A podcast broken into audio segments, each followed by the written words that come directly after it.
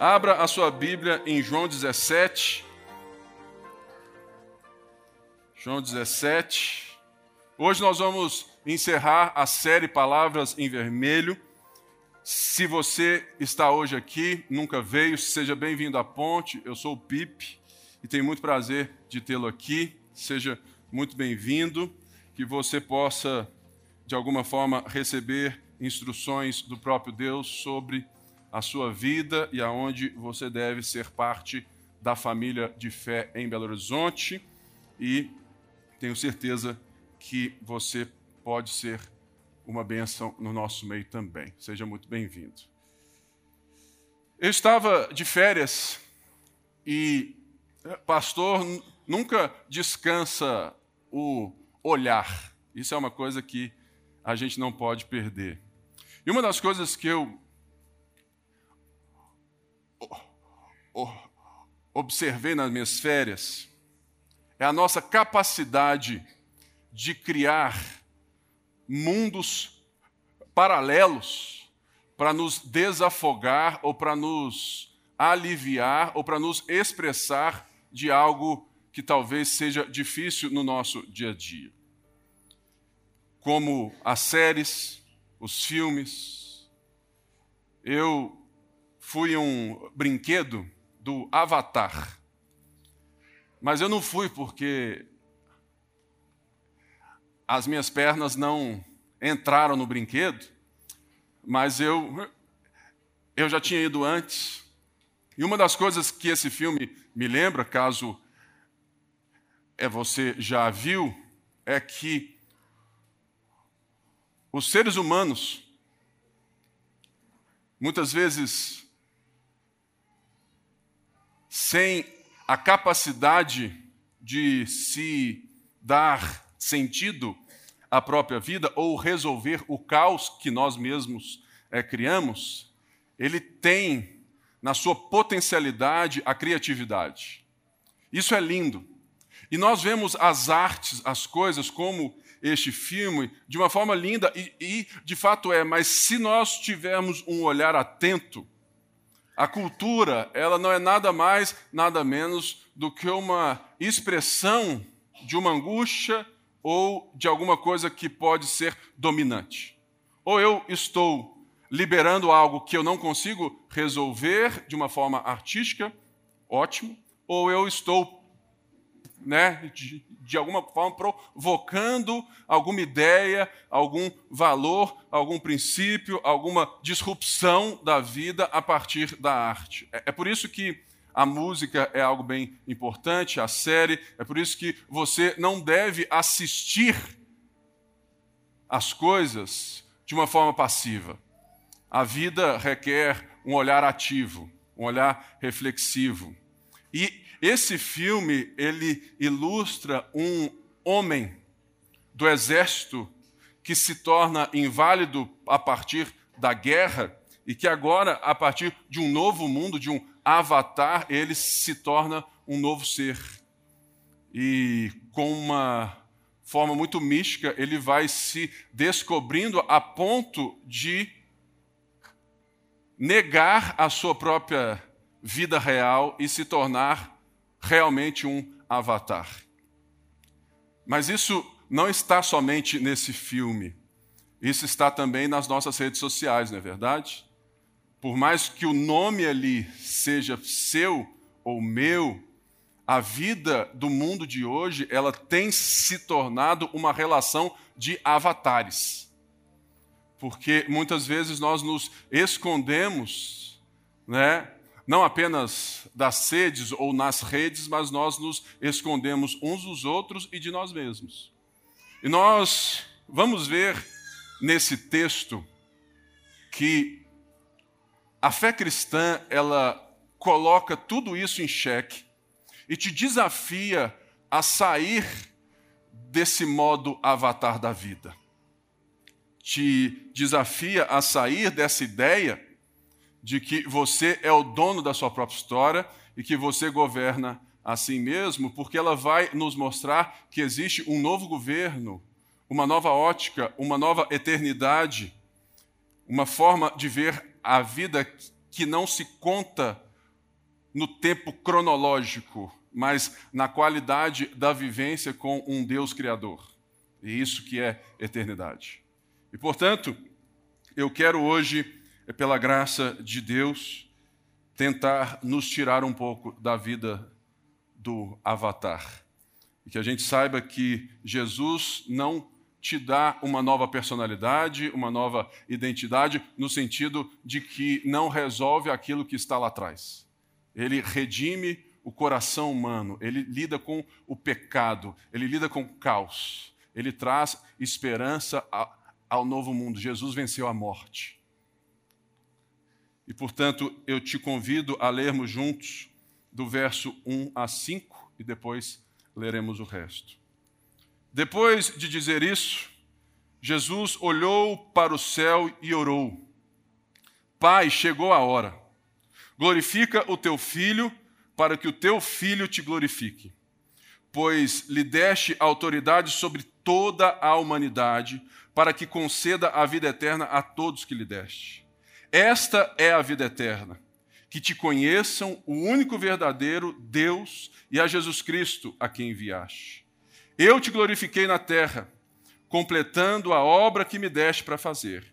E agora, Pai, glorifica-me junto a ti com a glória que eu tinha contigo antes que o mundo existisse. Esse texto ele é interessantíssimo porque ele vai nos dar uma mudança na fala de Jesus. Jesus, até agora, ele está falando aos discípulos, ele está deixando um legado aos discípulos, ele está dizendo que a hora que é chegada, que aqui o texto diz, que é justamente a hora da consumação da obra de Jesus em, para o Pai, na relação com o Pai, que chegou a hora, que hora? A hora que o Filho será glorificado. E nós já vimos, e eu quero te lembrar que por todo o texto de João 13 até aqui, Jesus está dizendo: discípulos, o Pai está no controle e eu estou com o Pai. O que está acontecendo, as perseguições, as aflições e a minha morte na cruz não foge do meu controle, mas é a minha entrega na minha missão dada pelo Pai e do meu amor ao Pai de redimir e buscar aqueles que o Pai me deu. Portanto, o mais importante que você precisa entender é que Jesus agora, ele deixa de falar aos discípulos, porque ele já terminou. Mas agora ele finaliza falando dos discípulos para o Pai. E os primeiros cinco versos são os únicos versos que Jesus ora para si, que ele fala de si. Os outros 21 versos, Jesus ora pelos discípulos e ora até por nós, no verso 20, aqueles que crerão. Portanto, o que eu quero que você entenda é que a fé que nós temos, a vida que nós temos, o Deus que pertencemos, a glorificação é justamente aquilo que, para o mundo, que na ótica da performance, na ótica do orgulho, na ótica do egoísmo e do mérito, seria uma derrota. E de fato foi. Na perspectiva do imperador de Roma, ele matou Jesus, ele calou Jesus. Na perspectiva dos religiosos, eles calaram uma ameaça messiânica. Mas na perspectiva daqueles que creram, como diz em João 3, aqueles que creram, foi-lhes dado o direito de se tornarem filhos e filhas de Deus, esses enxergam na cruz a glorificação do filho. O pai aplaudindo, honrando o seu filho.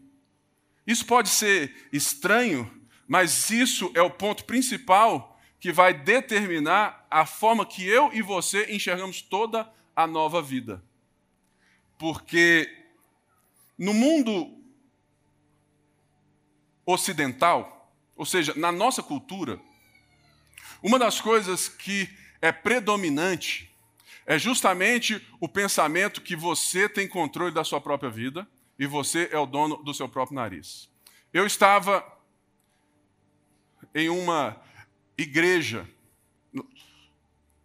muito grande chamada North Coast, lá na Califórnia. Eu fui lá aprender, ver e conhecer. E uma das coisas que mais me chamou a atenção é que eles já estão talvez um, um passo à frente nessa perdição da cultura do eu faço aquilo que me dá na telha.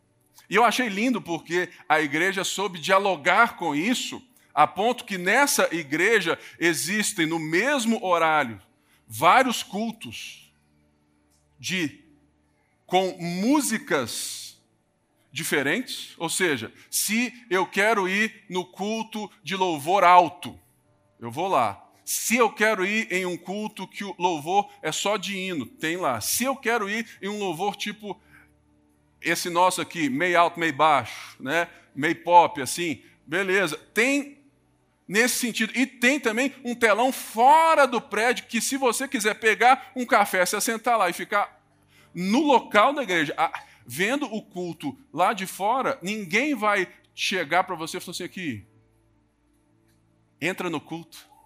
Porque a cultura ocidental, a nossa cultura, ela já é tão individualista que a gente precisa aprender né, a inspirar, a provocar e não a parecer estar forçando, porque dentro do nosso coração isso se torna uma agressão.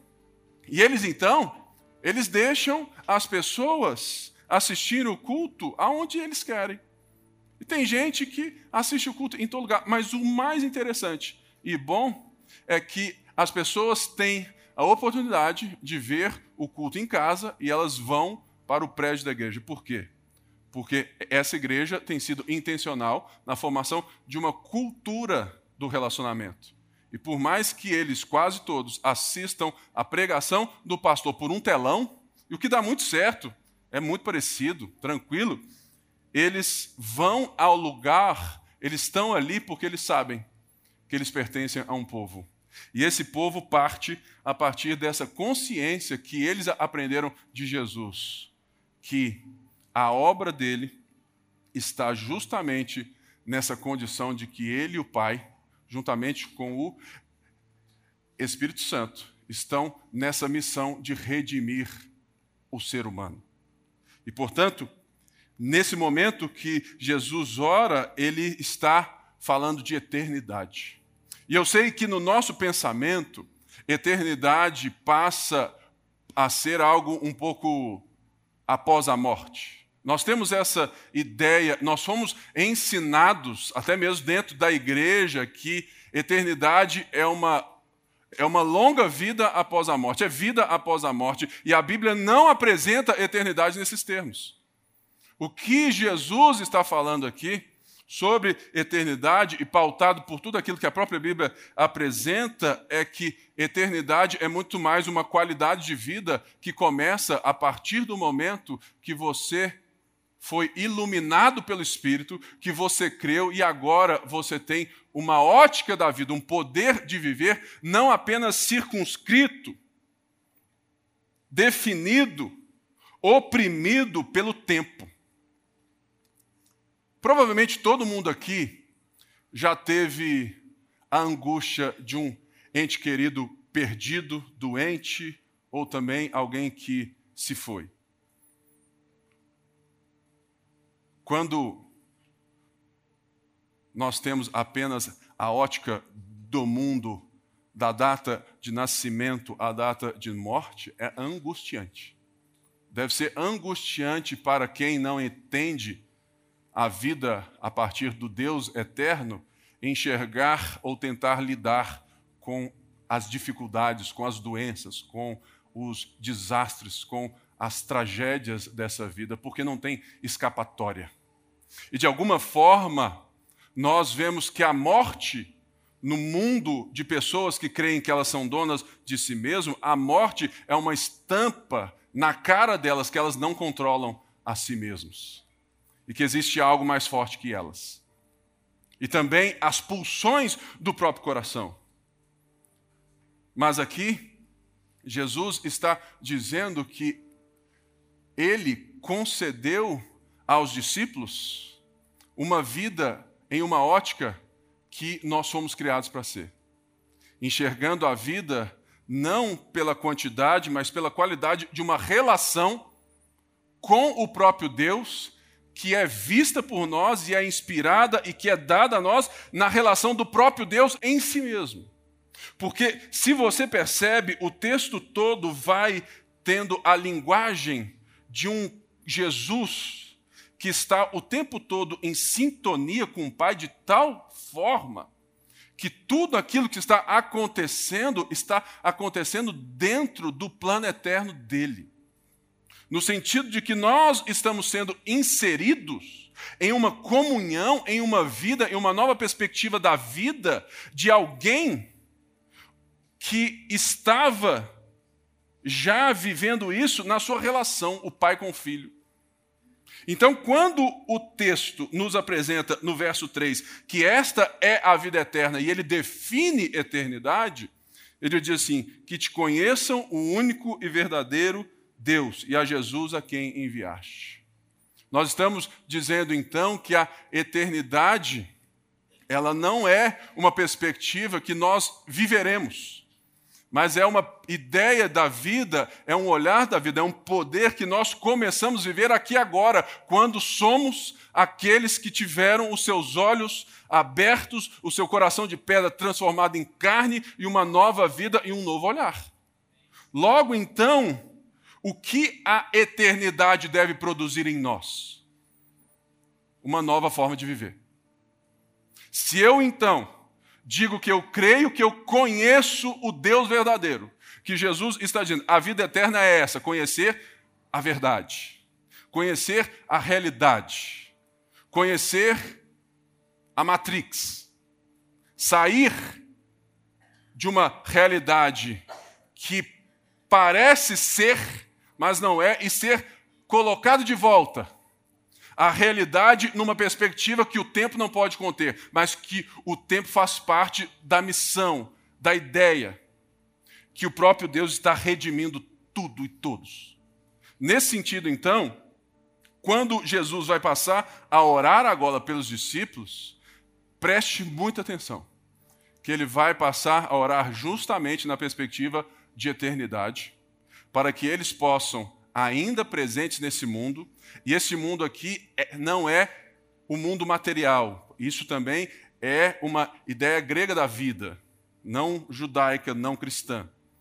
A ideia de que o mundo espiritual é um mundo não material, nesse sentido do sobrenatural, ela também tem as suas coisas estranhas.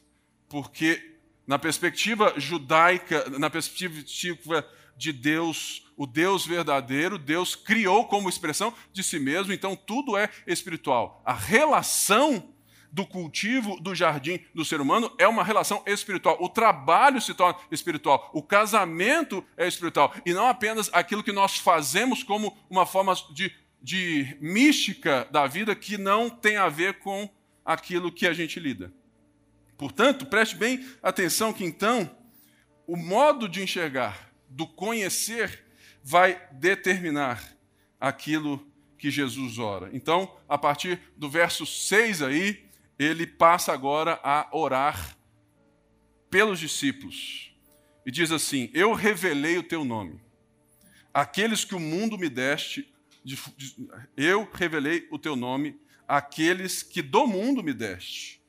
Eles eram teus, tu os deste a mim, e eles têm obedecido a sua palavra. Agora eles sabem que tudo o que me deste vem de ti, pois eu lhes transmiti as palavras que me deste e eles as aceitaram. Eles reconheceram de fato que vim de ti e creram que me enviaste. Eu rogo por eles. Não estou rogando pelo mundo, mas por aqueles que me deste, pois são teus. Tudo que tenho é teu e tudo o que tens é meu. E eu tenho sido glorificado por meio deles. Não ficarei mais no mundo, mas eles ainda estão no mundo, e eu vou para ti. Pai Santo, protege-os em teu nome, o nome que me deste, para que sejam um. Eu quero te dar quatro coisas, quatro pontos presentes nesse texto que tem a ver com a minha vida e a sua, com a nossa vida a partir de uma nova vida na perspectiva do eterno e da eternidade. A primeira coisa que Jesus fala no verso 6 que eu revelei o teu nome. Ele está dizendo então que aquilo que nós já ouvimos do próprio Paulo em Colossenses é verdade. Quando Paulo diz ele é a imagem do Deus invisível, a, a, a expressão exata do ser de Deus. Jesus está dizendo isso, que Jesus revelou o nome, e aqui o nome tem o sentido carregado do ser, o caráter. Ele revelou quem Deus é. Jesus revelou o Pai. Jesus fez com que Deus fosse visto. Jesus revelou aqueles que o Pai deu, ele fez com que o Pai fosse conhecido. E por isso, mostra que a partir de agora, quando nós conhecemos o Pai por meio do Filho, a nossa vida ganha uma nova perspectiva. Portanto, uma das coisas que a eternidade faz, que conhecer a Deus torna crucial, é que a vida não pode ser mais pensada no meu, mas no nosso. Porque agora, a, parte que eu estou entendendo é que o, o Pai me deu a Cristo e Cristo me, re, me revelou o Pai, os meus olhos foram abertos, a hora chegou, a cruz está ali, per, o perdão aconteceu, a ressurreição está à porta, a obra está ali, e ele está falando isso antes da crucificação e da ressurreição. É algo que, que mostra intencionalmente que não havia surpresa, mas havia um plano redentivo. Ou seja, nós precisamos entender que esse texto nos ensina que não existe vida com Deus fora da comunidade. Não existe vida com Deus fora de, de, de uma relação como igreja. Não existe seguir a Jesus do seu jeito, do seu modo, na sua casa sozinho. Esse cristianismo não existe, ele é do mundo. Por quê?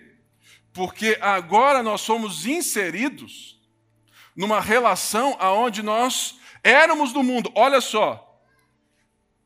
Eu revelei o teu nome àqueles que do mundo me deste. Houve uma transição, houve um resgate, houve uma transformação. Eles estavam no mundo. Paulo vai dizer em Efésios que nós estávamos perdidos nos nossos pecados e delitos. Nós estávamos mortos, sem esperança, sem Deus, sem a quem procurar. Então, João está dizendo, revelando as palavras de Jesus, que houve uma obra, uma redenção, houve uma, uma dádiva, um presente.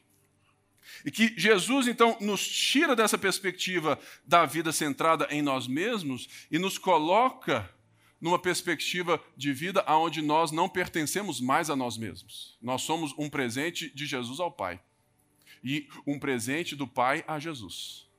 Logo, a perspectiva da nossa vida da eternidade, ela tira o pipe do meio do palco. Nós fomos, nós estamos aqui dizendo que nós governarmos, governávamos a nossa vida, mas agora Jesus vem até nós e mostra que a realidade, a, que a verdadeira vida é a partir de Deus que agora nós conhecemos, nós voluntariamente, graciosamente, deixamos com que o lugar principal seja daquele que de fato governa e quem nós olhamos e vivemos por ele, por meio dele e para ele. Então, nessa perspectiva, nós precisamos entender que o verso 11 vai também dizer o tanto que isso é crucial, porque diz assim: Não ficarei neste mundo. Jesus está indo para o Pai, mas eles ainda estão no mundo. E ele ora: Pai Santo, protege-os, protege dessa relação estranha que acontece né, desse caos desse mundo, das perseguições e de tudo aquilo que o mundo caído representa. Do mundo né, em rebelião a, a Deus. Isso é o mundo para João. O mundo para João não é esse mundo material. O mundo para João é o mundo em rebelião contra Deus. E agora surge uma redenção e um novo mundo, um novo reino, uma nova humanidade a partir do sacrifício de Jesus. Mas quando Jesus está indo para o Pai, ele envia o Espírito Santo, o que já foi dito anteriormente, para que a gente tenha essa missão crucial de representá-lo. De que o mundo, as pessoas rebeldes né, a Deus, à nossa volta, conheçam a Deus pela revelação da nossa própria vida. E como que isso acontece? Segundo o texto, ele ora para que Deus os proteja, para que nós sejamos um. E se você não lembra, no começo desse diálogo, Jesus, em João 13, disse: Amem uns aos outros, amem uns aos outros como eu vos amei. O mundo saberá que vocês são meus discípulos pela maneira como vocês amam uns aos outros. Ou seja, existe uma perspectiva da fé cristã que é inegociável, é crucial, é a ideia que não existe vida espiritual, não existe vida de fé, não existe seguir a Jesus se você não está no meio da comunidade de Jesus. E eu aqui não estou dizendo de uma instituição. A ponte é uma maneira de congregar aqueles que, que enxergam a Deus e que querem conviver localmente juntos e se cuidarem, serem transformados, ouvir a palavra e expressar a Deus. Mas ela não é a única. Porque se nós falarmos que a, única maneira de, de ser igreja é vir à igreja, nós estamos dizendo algo equivocado. Mas não se engane.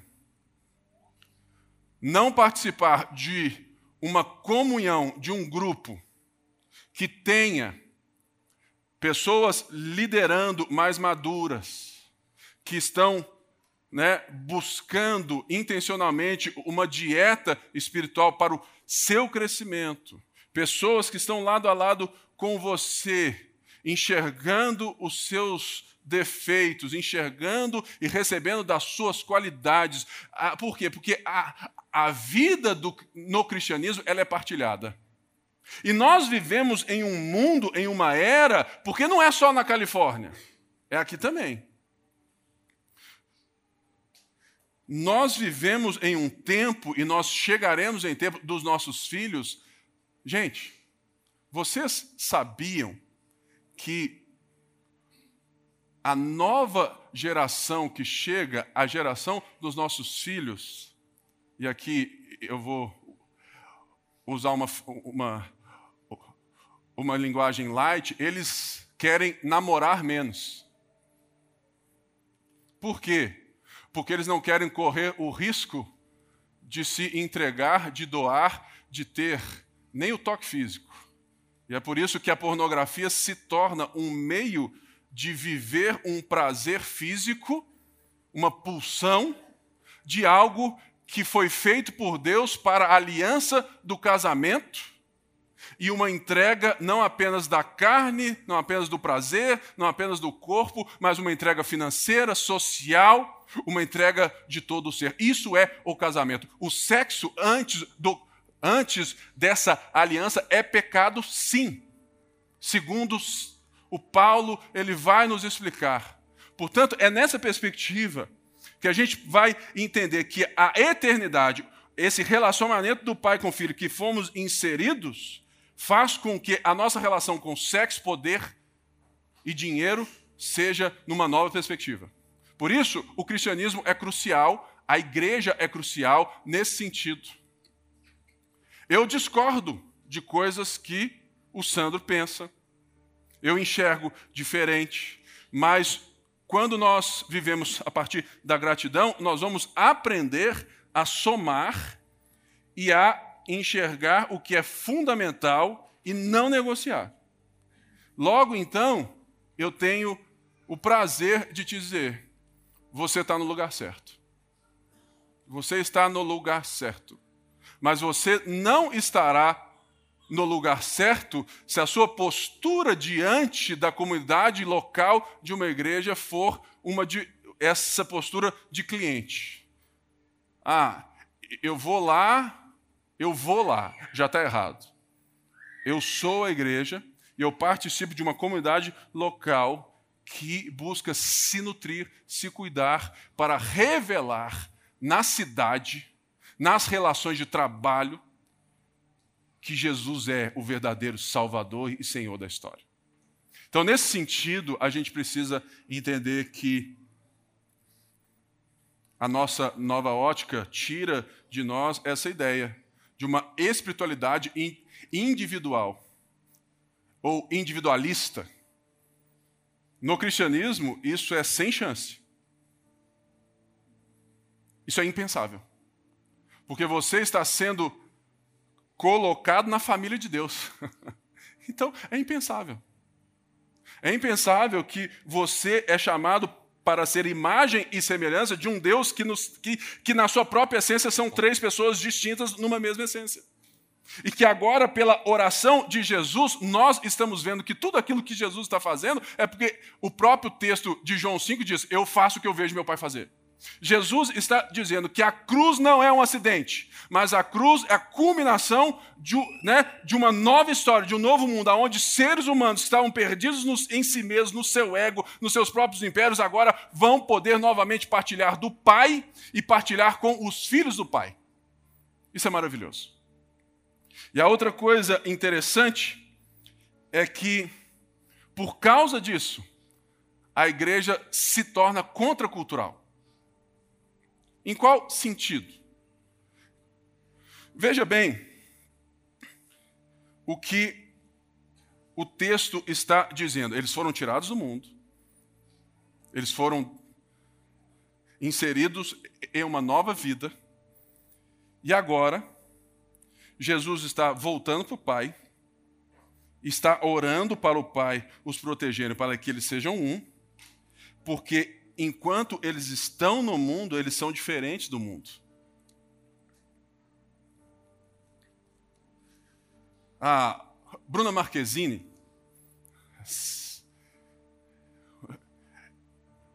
ela teve uma fala infeliz, mas verdadeira. Ela disse assim: Eu amo Jesus, mas eu tenho preguiça do fã-clube dele.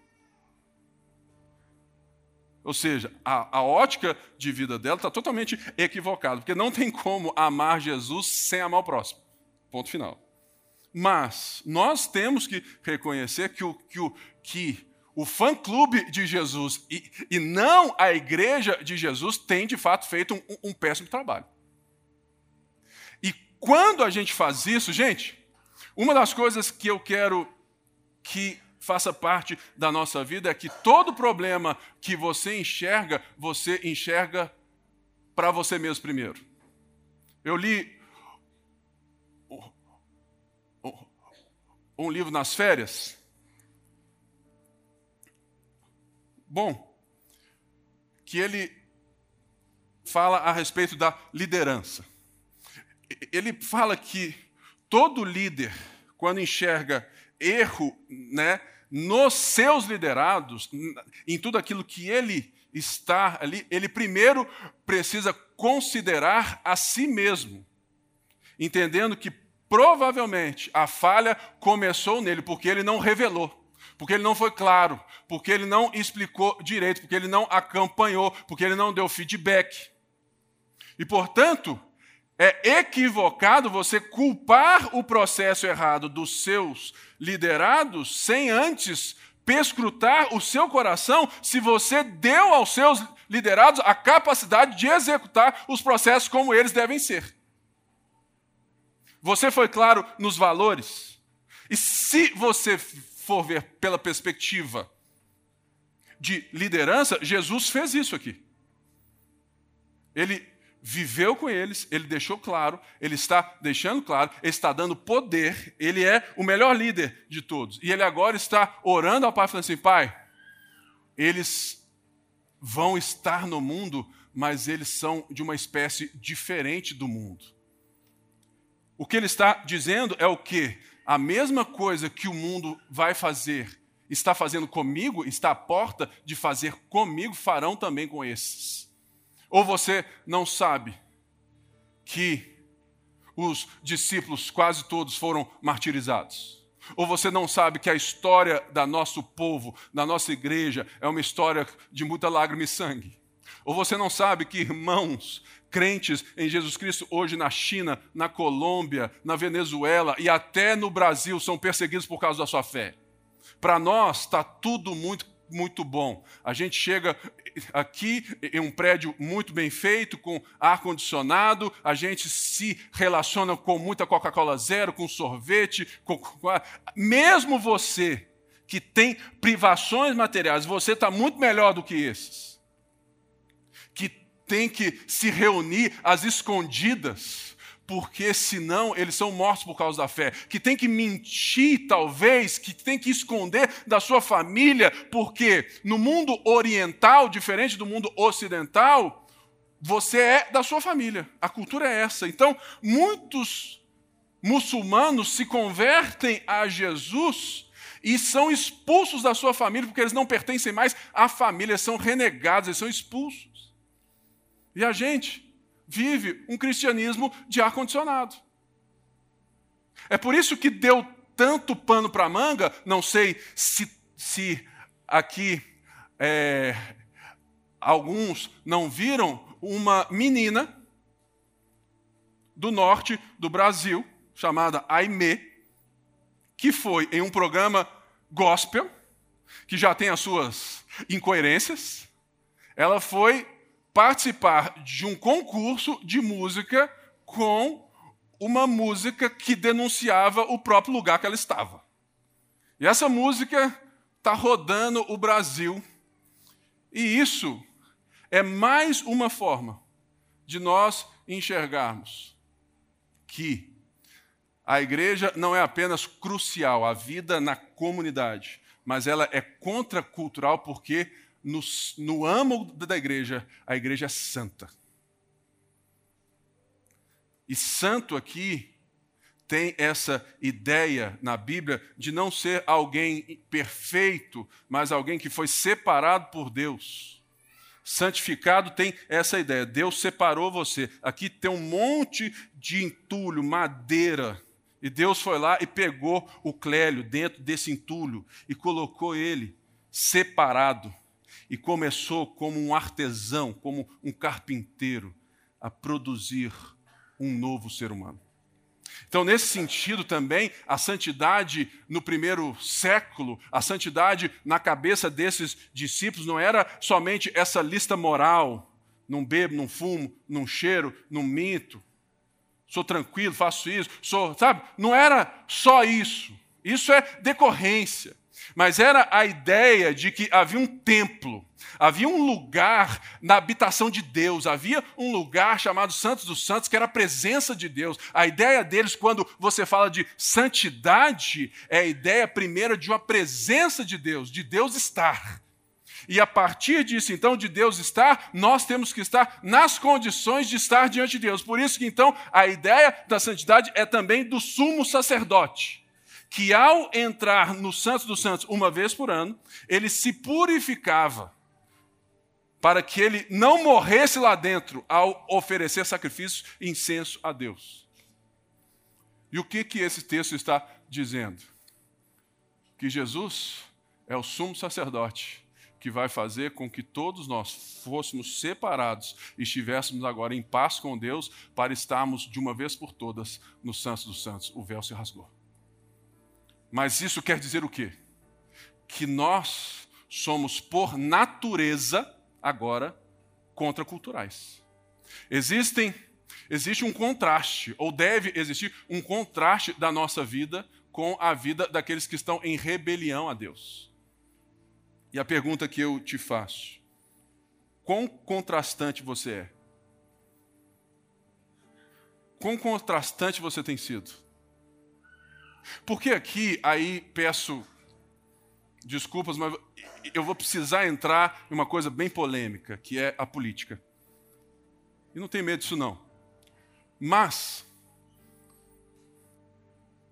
O nosso problema é que, como igreja evangélica brasileira, nós achamos que a defesa da moral é assumir um lado partidário. E a gente está quebrando a cara. Por quê? Porque nós precisamos entender que ambos os lados, ou todos os lados, eles estão em rebelião a Deus. Portanto, eles estão tentando resolver coisas que são insuficientes. Logo, se eu que sou contracultural e pertenço a uma nova ótica enxergo a vida a partir dessa qualidade eterna, se eu estou assumindo uma posição, um rótulo, se não a marca de Jesus em mim, eu estou revelando às pessoas que Jesus é aquilo ali. E que Deus está interessado naquilo ali. E eu não estou dando às pessoas a oportunidade de enxergarem que Jesus é a terceira via. Que Ele é algo diferente. Que Ele é de um novo reino, de uma nova ótica. E que Ele é o rei acima de tudo e todos. Então, se eu não tenho cuidado de preservar a minha identidade, a minha santidade, a minha união com Cristo e com os outros, que Deus que eu estou revelando? Ou seja, você pode ter o espectro político que você quiser, desde que esse espectro político passe pelo refino da palavra de Deus. Por quê? Porque o terceiro ponto é que a igreja não é apenas contracultural, ela deve ser atraente. Atraente em qual sentido? Estético? Não. Ela deve, ser atraente na vida do cristão. É como alguém olhe para você e fala assim, cara, engraçado que você é conservador, mas ao mesmo tempo parece que tem atitudes que são progressistas. Aí você vai falar assim: não, nenhum nem outro. Eu sou uma sarça ardente que não se queima, que não destrói a sarça, eu sou a minha identidade. Eu sou o Felipe, mas ao mesmo tempo eu estou totalmente incendiado, tomado pela ação, pela obra de Deus. O que que Atos 2 fala que quando o Espírito Deus, o Espírito Santo veio aos discípulos no cenáculo, o que que aconteceu? Foguinho nas suas cabeças. Então, a ideia é que nós somos atraentes nesse sentido, porque a gente provoca essas dúvidas. Assim, cara, você é, né? Dentro do mundo, dentro dos espectros que o mundo concebe, você é um cara conservador na sua moral, ética, né, do sexo, do dinheiro e várias outras coisas, mas ao mesmo tempo vocês se movimentam em direção uns aos outros, vocês, vocês cuidam do pobre, do órfão, da viúva, vocês se interessam, vocês se entregam, vocês, sabe, é, é, sabe vocês perdem. É porque justamente nós não temos compromisso senão com essa nova ótica da eternidade. E isso provoca essa, essa dúvida legal nas pessoas. Assim, cara, que engraçado. É. Porque justamente a, a igreja só se torna uma igreja atraente se ela é contrastante. E ser contrastante produz tanto a perseguição quanto a salvação daqueles que foram chamados por Deus. Logo então, a oração de Jesus está totalmente em consonância com aquilo que eu estou falando. Que é o quê? Senhor, protege-os que eles sejam um, que eles estejam unidos a quem? Primeiramente a nós que somos um. E a partir de nós eles sejam um, porque nós somos essa unidade. Então, nesse sentido, é interessante nós vemos então que a missão da nossa vida, a missão que nós carregamos não é ser um cristão piedoso, apenas que ama a Deus, que serve a Deus, que serve a igreja, que dá o dízimo, que ama a esposa, que ama a vida, que ama o próximo. Tudo isso é correto. Mas tudo isso tem que ser colocado a partir de qual fundamento? Que é dado aos discípulos e é dado a nós como né, pertencimento desse ensino apostólico, desses homens que estão ouvindo a oração de Jesus, porque se você pegar a primeira carta de João, no capítulo 1, ele vai falar assim: Nós testemunhamos, nós proclamamos aquilo que vimos, ouvimos e apalpamos a palavra da vida. E que é justamente isso que Jesus está dizendo. Olha, eu revelei a palavra, eu, eu revelei o caráter, eu revelei o Senhor a eles. E eles e agora estão nessa missão de proclamarem aquilo que eles viram, ouviram e apalparam e passaram para nós. Isso é o ensino apostólico. É por isso que nós temos Mateus, Marcos, Lucas e João, as cartas de Paulo, todas as outras cartas e tudo aquilo que nós chamamos de Novo Testamento. Isso é o, o ensino dos apóstolos. Logo, então, qual é a nossa missão? Na vida vivendo na, na perspectiva da qualidade da eternidade, proclamar ao mundo, pela forma como que nós vivemos, que Jesus é o Salvador. Evangelismo começa com a vida e não com palavras. O que nós cremos na ponte é que o nosso maior evangelismo não tem a ver com fazer campanhas nas praças ou coisas assim. São, são estratégias maravilhosas e são bem-vindas. Mas o nosso maior evangelismo como igreja local é provocar, é formar-nos uns aos outros. E como líderes e pastor, como pastor, é formar você para que você entenda a crucialidade da vida em comunidade, para que você entenda então e veja que você é contrastante nas suas relações sociais e que você então é atraente nesse sentido de provocar perseguição ou conversão e que você é a comunidade e esse é o último ponto dos perdoados. Como eu bem disse no começo, eu revelei o teu nome àqueles que eram do mundo e me deste. A nossa missão então é uma só vivermos buscando a nova vida em Cristo, sermos transformados dia após dia nessa nova perspectiva, o que nos leva cada vez mais a enxergarmos uns aos outros, por isso, do nosso foco em grupos de relacionamento, também a partir da palavra, a partir do culto, a partir desse ensino, que é justamente que o livro de João e o evangelho de Jesus está dizendo para mim e para você que a sua missão de vida, o seu propósito de vida, o meu propósito de vida é apenas um, é revelar. Jesus se revelou a nós e foi para o Pai. Está sentado à destra do Pai, governando e voltará. Mas ele nos deu essa missão. E ele ora para que o Pai nos proteja e o Pai nos concede o seu Santo Espírito e por isso, eu te lembro daquilo que Jesus diz em Mateus 28. Tem tudo a ver e encaixa bem para a gente encerrar. Diz assim: que, que quando Jesus, após a sua ressurreição, foi-lhe dada toda a autoridade no céu e na terra. Como o texto diz que Deus deu autoridade a Jesus para conceder vida eterna foi-me dada toda a autoridade no céu e na terra. Portanto, indo, faz, fazei discípulos de todas as nações. E esse é o ponto que eu quero ressaltar da grande comissão. Para quem Jesus está falando essas palavras? Para os judeus.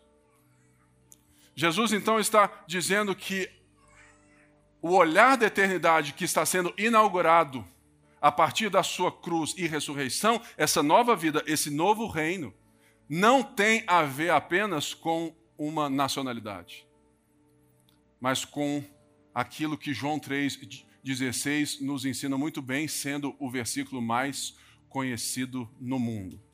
Porque Deus amou o mundo de tal maneira que deu seu único filho para que todo aquele que nele crê não pereça, mas tenha a vida eterna. Logo então, Jesus diz: Fazei discípulos de todas as nações. O verbo fazer está no imperativo. É uma ordem, é uma missão. É a única coisa. E como que isso acontece então? De todas as nações, porque nós somos a comunidade dos perdoados. Se você ler a carta de Paulo aos Romanos, no capítulo 2, você verá Paulo dizendo aos seus conterrâneos judeus que eles também são pecadores. Então, nós somos aqueles que se enxergaram insuficientes, que Deus nos resgatou, e a partir dessa ótica é que a gente enxerga todo o resto. A igreja é crucial porque ela te coloca em um refinamento de relacionamento onde você não é melhor do que ninguém, você é igual em valor e diferente em dom. Então, você é complementar, você é interdependente, certo? E agora, então, por ser uma comunidade dos perdoados, eu enxergo quem ainda está em rebelião a Deus como se fosse eu, porque eu também estava. E eu enxergo aqueles que estão do meu lado como também pessoas com valor, porque eles foram resgatados por Deus, ou seja, eu não tenho mérito algum nessa nova vida que eu tenho. Por isso, todos são bem-vindos e eu quero que todos vivam. E eu me movimento para que isso aconteça. Portanto, a igreja, ela precisa viver a partir dessa perspectiva da eternidade de uma vida, na qualidade da vida a partir de Deus, aqui e agora. Então, nisso, ela enxerga que a comunhão dos santos é crucial, que isso provoca que nós somos diferentes e contrastantes com o mundo, e isso vai então atrair o mundo à atenção, seja para um lado ou para o outro, e isso é feito pela base da gratidão, porque todos nós fomos perdoados. E é sobre isso e é por isso que a gente se reúne. Se você não recebeu o cálice, eu peço que agora você estenda bem alto a sua mão e nós vamos chegar até é você. Mas enquanto isso acontece, eu te convido por breves 20 segundos a fecharmos os nossos olhos, a curvarmos a cabeça e fazermos internamente uma prece a Deus que sonde os nossos corações, que Ele jogue luz ao nosso coração, para que a gente possa ceiar na certeza, não de que somos perfeitos, mas que somos perdoados e estamos caminhando na direção correta.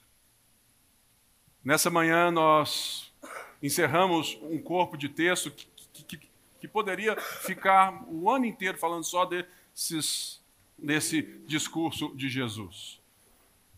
Mas nós vamos dar uma pausa agora para é, é falarmos de outras coisas que a palavra nos apresenta, mas nós encerramos com aquilo que o próprio texto, que a própria mensagem nos joga, nos aponta. Ao olhar para esse copo de plástico, nós devemos ser lembrados justamente o que o texto disse, o que a, a, a própria oração de Jesus disse ao Pai: Eu revelei o teu nome aos que do mundo me deste.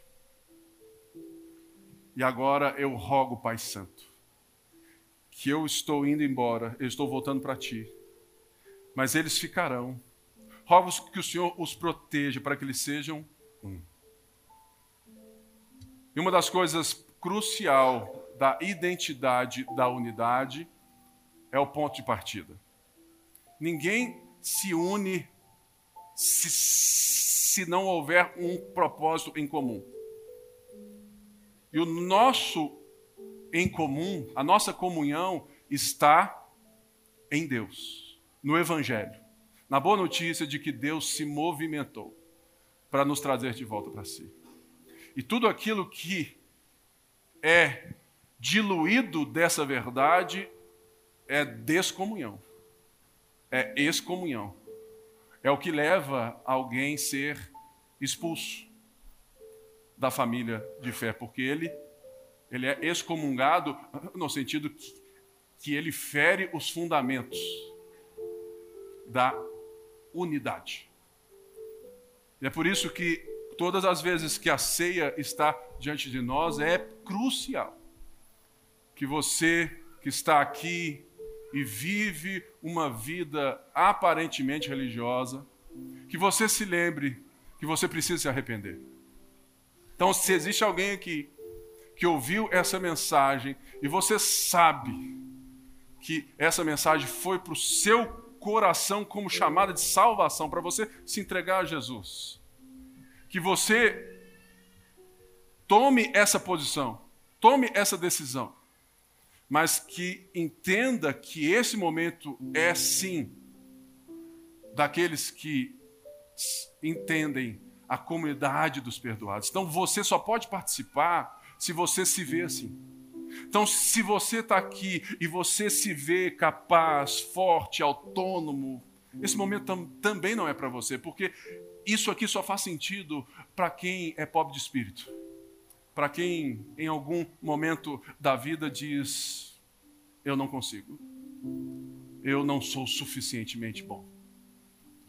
Pelo contrário. Mas graças a Deus que todos nós aqui estamos nessa unidade. Que éramos pecadores, mas Jesus, por amor ao Pai e por obra do Pai, porque o Deus amou o mundo. Ele se faz homem e coloca em movimento por nós, para que enquanto ele não volta, ele deixou esse movimento pedagógico, esse rito, para que a gente olhasse para o lado e pensasse: